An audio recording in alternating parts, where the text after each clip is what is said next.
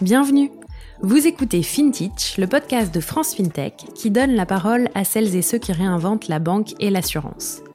Litchi, Ulu, Luco, Bankin, Lydia, Conto, vous avez sans doute déjà entendu leur nom au moins une fois, vu leur pub dans le métro et peut-être même utilisé leur service.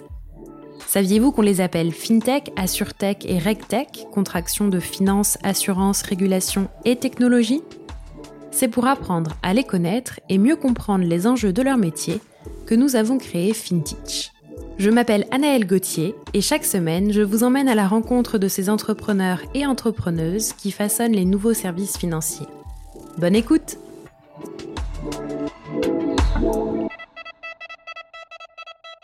Cette semaine, j'ai le plaisir de recevoir Jules Vera, le cofondateur et CEO de Stoic. Stoic, c'est une assurtech spécialisée dans la couverture d'assurance cyber.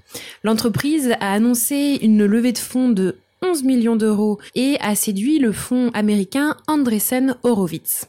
Bravo à Jules et à toute l'équipe, je vous laisse écouter notre discussion tout de suite. Bonjour Jules.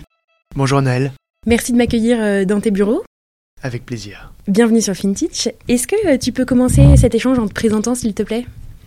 Écoute, je m'appelle Jules Vera. Euh, j'ai un parcours assez particulier. Je suis sorti d'école, j'étais à HEC il y a 5 ans. Et en sortant de HEC, j'ai eu envie de faire quelque chose qui avait rien à voir avec ce que faisaient mes camarades. Je suis parti travailler pour un magazine de philosophie. Et pendant trois ans et demi, j'ai travaillé pour ce magazine de philosophie qui s'appelle Philosophie Magazine, pour lequel j'ai développer une activité B2B, euh, on va dire, pour faire simple. Et j'ai décidé de la quitter, cette, cette activité, fin 2020, pour me lancer dans un marché autrement plus prometteur et autrement plus euh, euh, porteur que la philosophie en entreprise, qui est la cybersécurité. Alors c'est un virage quand même à 180 degrés, c'est quand même assez différent. Qu'est-ce qui t'a amené à cette, à cette, aventure entrepreneuriale et pourquoi tu t'es lancé sur, sur ce marché et dans l'entrepreneuriat en particulier? Je dois dire que quand je suis sorti d'HEC, euh, j'avais plutôt quelque chose qui me repoussait dans l'entrepreneuriat, qui était un peu le, le côté mégalo de la plupart des entrepreneurs qui venaient nous raconter leur aventure, qui venaient nous raconter à quel point ils étaient en train de changer le monde, alors que de mon point de vue extérieur, j'ai l'impression qu'ils faisaient juste un petit business parmi tant d'autres. Euh, ce que je fais aujourd'hui.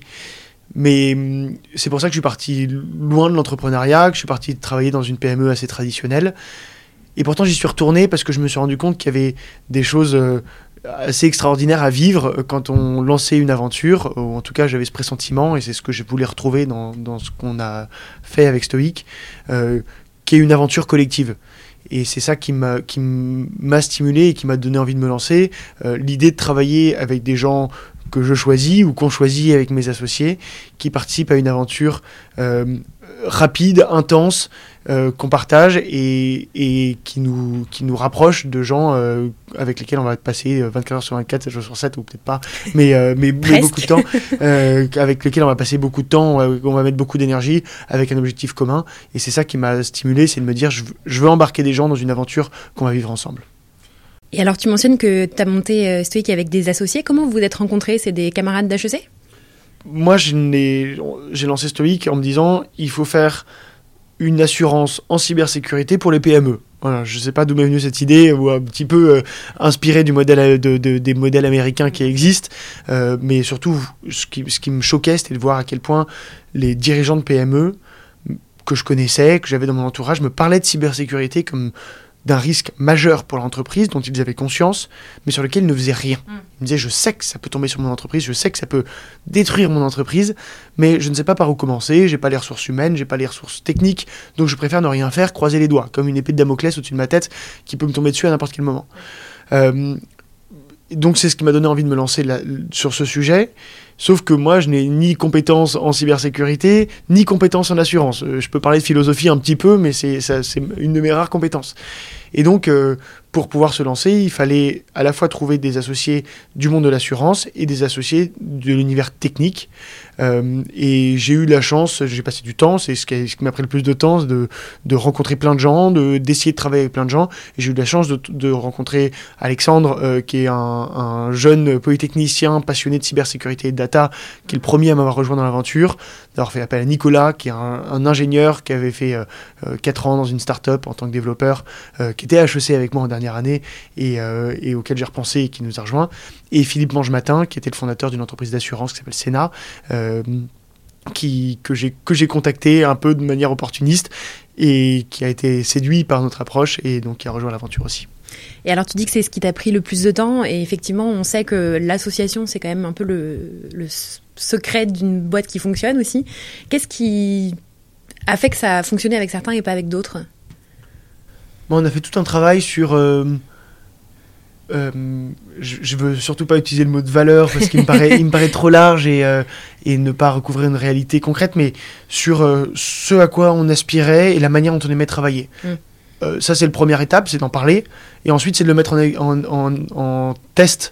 Et donc, j'ai fait plusieurs fois, une semaine, deux semaines, avec des potentiels cofondateurs où on travaillait sur le sujet. Okay. On parlait à des gens, on faisait des comptes rendus, on était au tout début de l'aventure.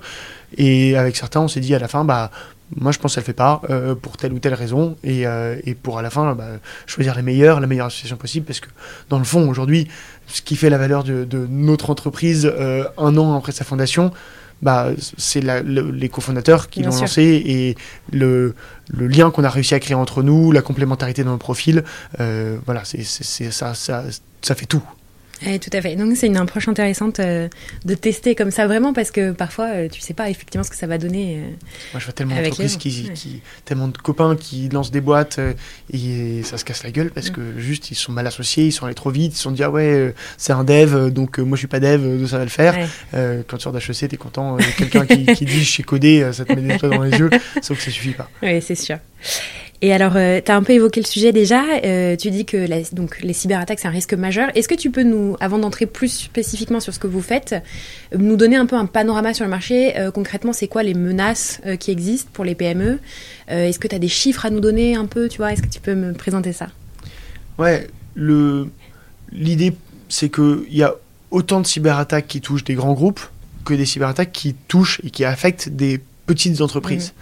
Mais que c'est deux types d'attaques très différents. Dans le cas des grands groupes, c'est des attaques ciblées.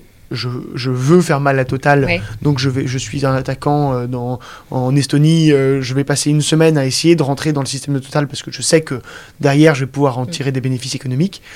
Euh, si je m'adresse à une PME, je vais pas chercher spécifiquement à adresser une PME. Je vais lancer, c'est donc une attaque qui est, qui est opportuniste. Mm -hmm. Je vais lancer le même hameçon sur 1000 boîtes en même temps qui ont le même profil de risque et je vais voir si j'arrive à rentrer dans l'une d'entre elles. Mmh. Et si j'arrive à rentrer dans l'une d'entre elles, là je vais essayer de faire mal et d'en tirer des ressources économiques. Voilà, donc concrètement, c'est ça l'idée principale, c'est que les cyberattaques touchent autant les grands groupes que les PME, sauf qu'un grand groupe qui se fait cyberattaquer, il arrive à s'en relever. Mmh. Euh, les PME, alors les chiffres...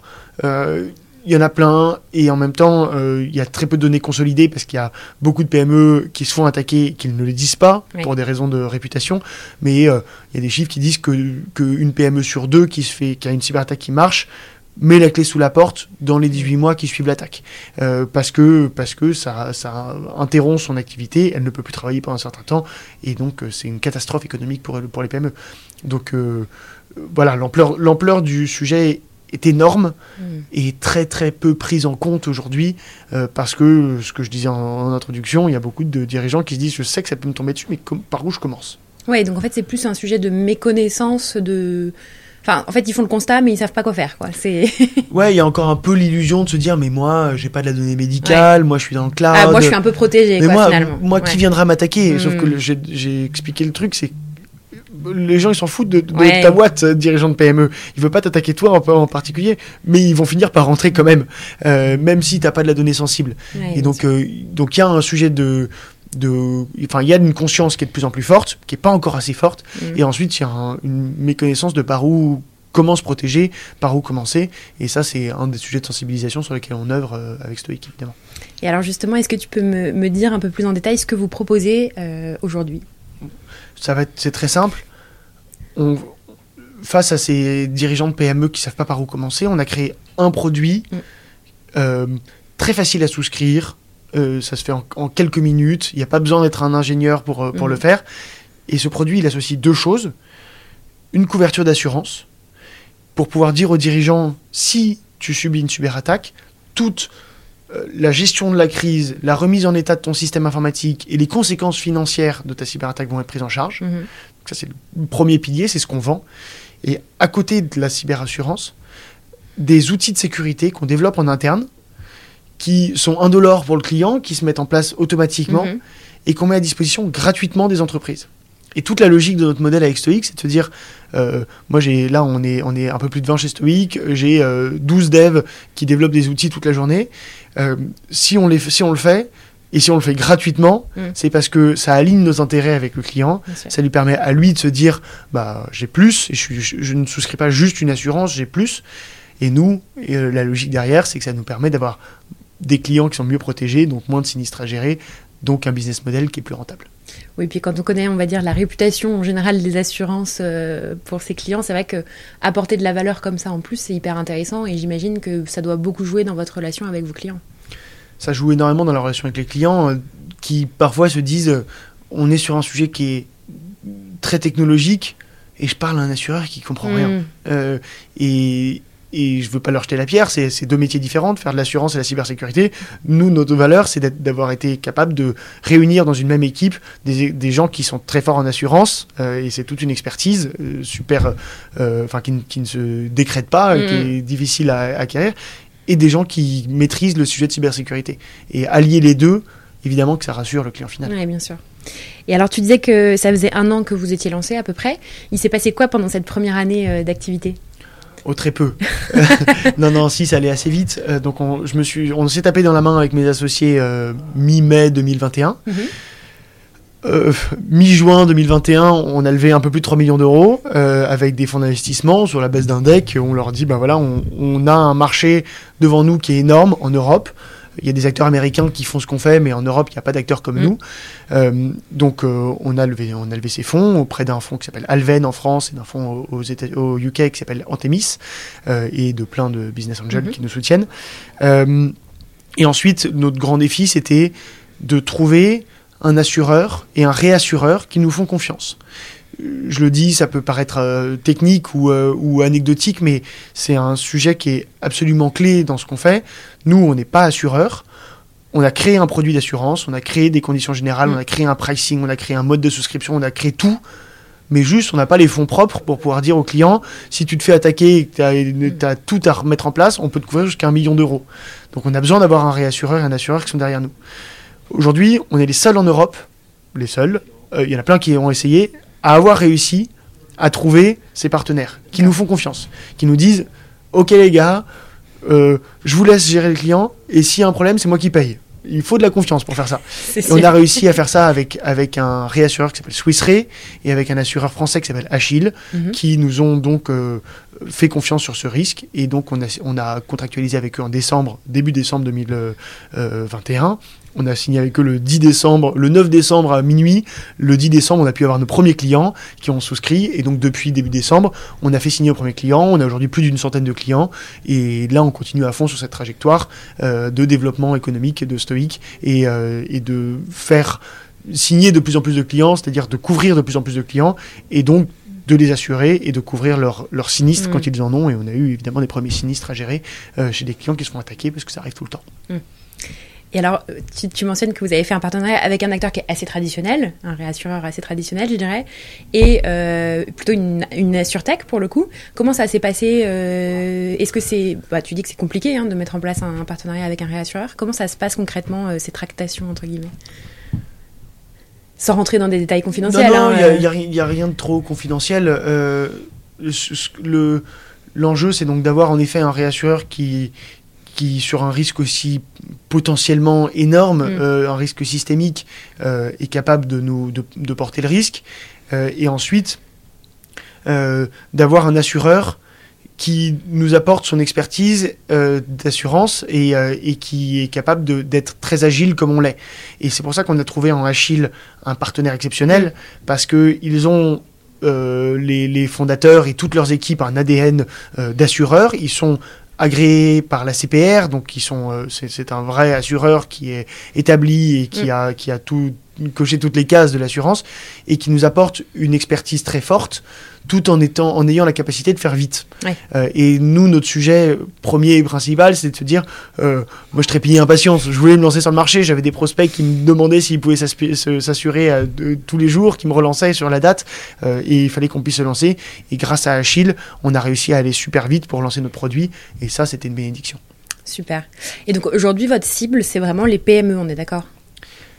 Oui, on assure les risques des entreprises qui font jusqu'à 50 millions d'euros de chiffre d'affaires. C'est ce qu'on appelle les PME. On peut mhm. prendre aussi des TPE qui sont plus petites. Mais pour répondre plus directement à ta question, euh, notre vraie cible, c'est pas les clients en direct. Parce que nous, stoïques, on débarque sur un marché. Les PME, il y en a 140 000, euh, des TPE, il y en a plusieurs millions en France. On n'est pas capable d'aller les adresser nous-mêmes. Ceux qui savent vendre de l'assurance et ceux qui ont cette expertise, c'est les courtiers en assurance. Mhm. Notre cible aujourd'hui, c'est les courtiers en assurance. Notre but de toute notre organisation commerciale, marketing, produits, etc., c'est d'être capable de créer une relation de confiance avec des courtiers en assurance et de leur montrer qu'avec Stoic, ils vont réussir à vendre un produit qui est simple, qui est efficace et qui est fiable. Et donc ceux qu'on cible, euh, c'est tous ceux qui font du courtage en assurance, euh, qu'ils soient petits, grands, moyens, euh, pour leur montrer qu'ils peuvent travailler avec Stoic. Mhm. Et du coup, en termes de business model, ça se traduit comment euh, Comment vous vous rémunérez en fait? Nous, on, collecte la prime du client. Donc mhm. la prime, il paye 100 euros pour s'assurer. on collecte les 100 euros. On reverse une partie, une majeure partie à notre assureur et notre réassureur, et on provisionne une partie pour, pour gérer les sinistres. Mhm. Euh, et de ce qu'on garde, nous, on reverse une partie non négligeable euh, à nos partenaires que sont les courtiers, qui ce sont eux qui font la vente, donc c'est légitime qu'ils aient une, grosse partie de cette, euh, mmh, de, cette, de cette prime. Voilà, donc nous on est cet intermédiaire qui apportons le produit, apportons l'expertise en cybersécurité, mais c'est le courtier qui vend et c'est l'assureur qui est derrière nous qui porte le risque. Super clair. Et alors, euh, du coup, tu disais que vous étiez une vingtaine dans l'équipe aujourd'hui, je crois, avec euh, beaucoup de devs. Euh, comment elle s'organise un peu votre équipe C'est vraiment très technologique, en fait, comme société. Alors, on a trois, trois pôles dans, dans l'entreprise. Un pôle tech, un pôle produit, un pôle sales, market, assurance, opération d'assurance. Tout le reste. tout le reste que, que, je gère, que je gère moi avec Philippe, mon associé. le pôle produit, il inclut c'est la clé de voûte de ce qu'on fait. C'est ceux qui sont au centre de tout. Il inclut les développeurs euh, front et les product, les product managers, les designers. Mhm. Euh, donc, c'est ceux qui font toute l'interface qui permet que le, client a une expérience et le courtier ont des expériences super simples quand ils vont sur le produit. Et ensuite, l'équipe tech, mhm. c'est euh, du hard tech. c'est des, des, gens qui font du back-end, qui font aussi de la data. Et et c'est eux qui développent les outils de cybersécurité qu'on va mettre à disposition des clients. Très clair, merci. Et c'est quoi vos ambitions là dans l'année à venir et euh, à plus long terme, votre euh, vraiment votre mission d'être entre guillemets en tant qu'entreprise? Le sujet sur lequel on est, euh, c'est un, un, sujet qui est sociétal d'une certaine manière parce que le risque dont, on protège les entreprises, c'est un risque qui peut affecter notre tissu économique de manière terrible. Euh, mm-hmm. Notre tissu économique repose sur, euh, sur tout, un, tout un ensemble de PME qui sont les prestataires, qui sont les fournisseurs de nos grands groupes, euh, et le risque de cyberattaque est un risque systémique. Nous, notre enjeu, c'est qu'aujourd'hui, il y a 140 000 PME, je le disais, il y en a moins de 5% qui sont assurés en France. Demain, dans 5 ans, il faut que les 100% soient assurés. Donc on est là pour aller évangéliser ce marché et aller aider à se protéger, aider à faire les premières couches de protection à l'ensemble de ces PME pour éviter qu'une catastrophe arrive à notre tissu économique et qu'on se retrouve avec 2, 3, 5, 10% de nos PME qui sont inopérationnelles, ce qui arrêterait complètement l'économie française. Mmh. Euh, et là, je parle de la France, mais on se voit avec Stoic comme un acteur européen. Euh, on est pour le moment donc euh, uniquement sur le marché français. Je euh, veux pas me lancer trop vite en le disant, mais je pense que début 2023, on commencera à avoir des premiers clients en Allemagne euh, et que assez vite, on va s'étendre dans d'autres pays, en Europe du Sud, euh, dans le Benelux, etc. Parce que ce sujet qui existe en France, il n'existe pas que en France et tous les pays européens le, connaissent et le subissent. Mmh.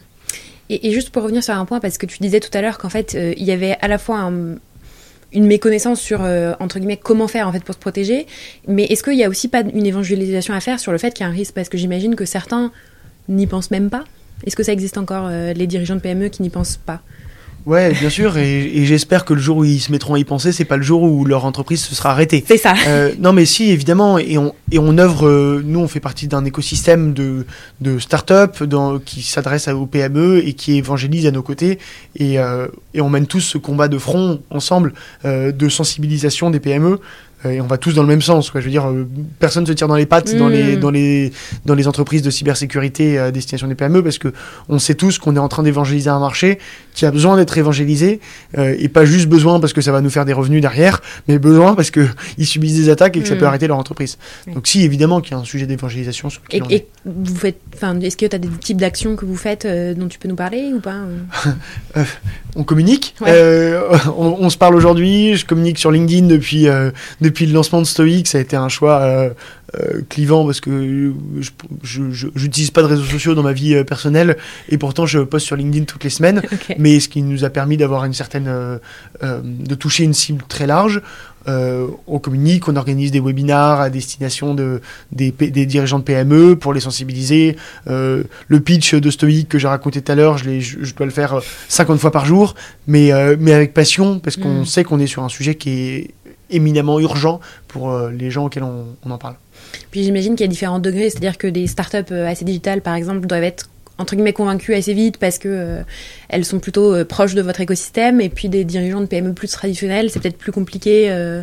mais c'est eux qui m'intéressent oui j'imagine pas l'intermédiaire de courtier encore une fois ouais, hein. bien sûr. mais des startups tech digitales enfin on en a sur un, certain nombre aujourd'hui dans l'écosystème parisien et ça reste un écosystème parisien mm. mais c'est pas eux le tissu économique français sauf, leur respect dans le fond les, les, PME qu'on veut assurer c'est des il y a des des, des écoles privées par exemple euh, qu'on assure euh, ou qu'on va assurer, et qui c'est pas le premier business auquel on penserait, et, mais pourtant, ils ont des risques de se faire attaquer et, du coup d'avoir de la donnée sensible sur leurs élèves qui vont fuiter.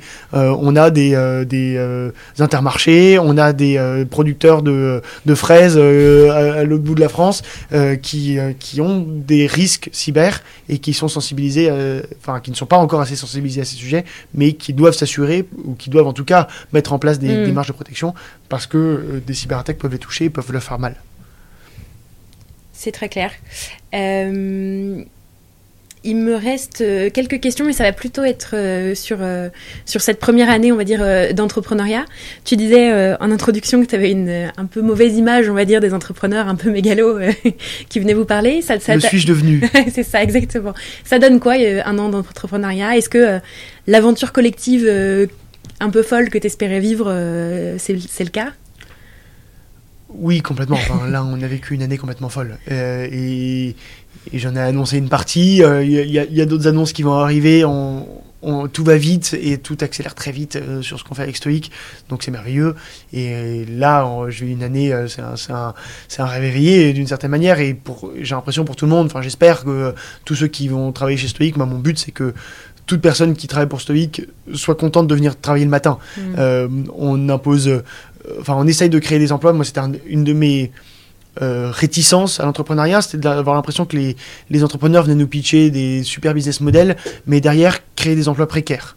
Euh, et c'est un vrai sujet. Des gens qui étaient, euh, qui travaillaient, il y a eu une polémique récemment, 80 heures par mm. semaine pour un salaire minable, sans, sans congé ou, quoi que ce soit, avec des managers qui savent pas manager. Et, et ça me paraissait délétère comme, comme approche. C'est surtout ce que je veux pas créer. Ma ma plus grande fierté, enfin en tout cas moi ce, qui me rend heureux euh, en tant qu'entrepreneur, c'est de me dire que je crée des emplois qui génèrent de la joie euh, chez les gens qui viennent travailler. Pas tous les jours, hein. on a tous des moments où ça va pas, euh, tous des moments un peu difficiles, mais en tout cas c'est mon, mon obsession et c'est ce qui, ce qui nous rend heureux, c'est qu'aujourd'hui bah, on est 20, j'espère qu'on sera 50 à la fin de l'année, j'espère qu'on sera 200 à la fin de l'année suivante, mais on ne perdra pas de focus qui est de se dire on fait un business, on est là pour travailler, sérieusement, on n'est pas une bande de potes qui sont là, là pour rigoler, mais en même temps, il y a plein de manières de s'épanouir dans son mm. travail et j'aimerais que, tout le monde réussisse à s'épanouir. Et, toi, quelles sont les leçons que tu tires de cette première année d'entrepreneuriat, sans donner des conseils à d'autres qui voudraient se lancer, mais est-ce qu'il y a des choses que tu aurais aimé savoir avant de commencer ou non, on, apprend, on apprend en faisant? Non, et je serais incapable de donner des conseils. Euh, moi, le. Euh, un, conseil qu'on m'a donné, c'est better lucky than smart. Euh, j'ai l'impression qu'on a de la chance sur, sur plein de choses, de la chance d'avoir des assureurs, réassureurs qui nous ont fait confiance, de la chance d'avoir des, des, investisseurs qui nous font confiance, qui nous ont fait confiance, qui continuent de nous faire confiance, de la chance d'avoir des, d'avoir réussi à avoir une telle notoriété aussi quand on communique. et à chaque fois, les, les choses nous sourient. Euh, mais peut-être parce qu'on a osé le faire euh, et le, tester, quoi. Donc voilà, on peut. C'est ça, parce que souvent la, chance se prépare un peu quand même. ouais, mais bon, euh, peut-être que si on l'avait fait dix fois, il y a neuf fois où ça se serait pas passé aussi bien que la manière dont ça s'est passé sur ces sur cette dernière année. voilà, on, a provoqué la chance, mais, mais pour le moment on en a et je croise les doigts pour que ça continue. Super. écoute, j'ai deux dernières questions à te poser qui sont plus des questions d'inspiration. Est-ce que tu as des ressources à conseiller à nos auditeurs auditrices? Business, pas business, des choses, des newsletters, podcasts euh, que tu apprécies particulièrement, ou lecture hein. Deux choses euh, qui me viennent en tête, trois même. Euh, première, d'un point de vue business, je suis abonné à une newsletter qui s'appelle Magma, qui est une excellente ressource quand, tu, quand on cherche où se lancer, parce que c'est plein de réflexions sur des opportunités entrepreneuriales. Donc je recommande vivement cette newsletter. Et ensuite, je lis le moins possible de bouquins de management euh, parce que je, trouve que euh, euh, c'est c'est une offense à la littérature la plupart du temps.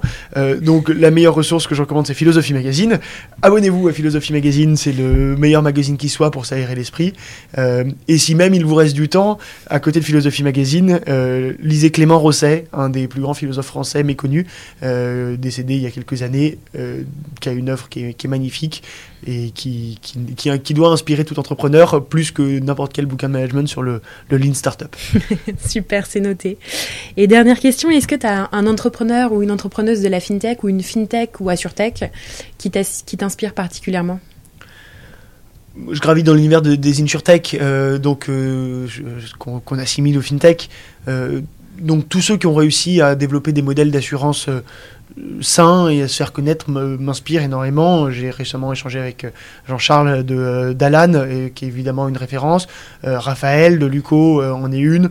Julian de WeFox aussi en Allemagne. c'est ceux que je connais le mieux et ceux qui m'inspirent. Et mon associé Philippe, évidemment, qui a, lancé Sénat, en est un, est une source d'inspiration au quotidien et on a de la chance d'avoir avec nous. Parfait. Eh bien écoute, merci beaucoup Jules pour cet échange. Merci à toi. Vous êtes arrivé au bout de l'épisode de FinTech de cette semaine. Merci pour votre écoute. Si l'épisode vous a plu, n'hésitez pas à le partager avec une ou deux personnes de votre connaissance et éventuellement à nous laisser un commentaire et une note sur les App Store. Merci beaucoup. À la semaine prochaine.